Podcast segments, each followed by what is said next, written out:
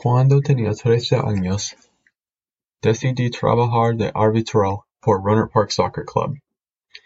Los pasos eran largos pero simples. El club de fútbol en Rohnert Park necesita árbitros.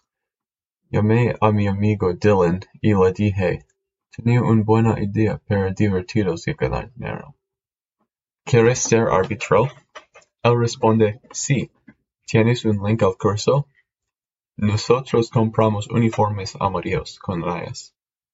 En el verano de 2016, estudiaba una clase de computadora por 20 horas y había una clase en vivo por 10 y 4 horas. No me sorprendido cuánto trabajo costó para ser árbitro. Aprendí los signos de banderas, brazos y silbos. Practicamos mucho en otoño tuvimos nuestro primer juego.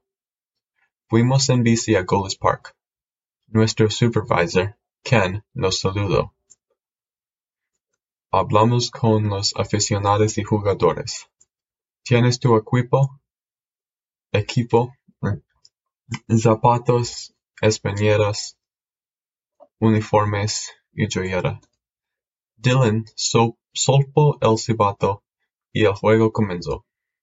Corremos al campo mirando el juego y arbitrando. Cincuenta minutos después el juego se terminó.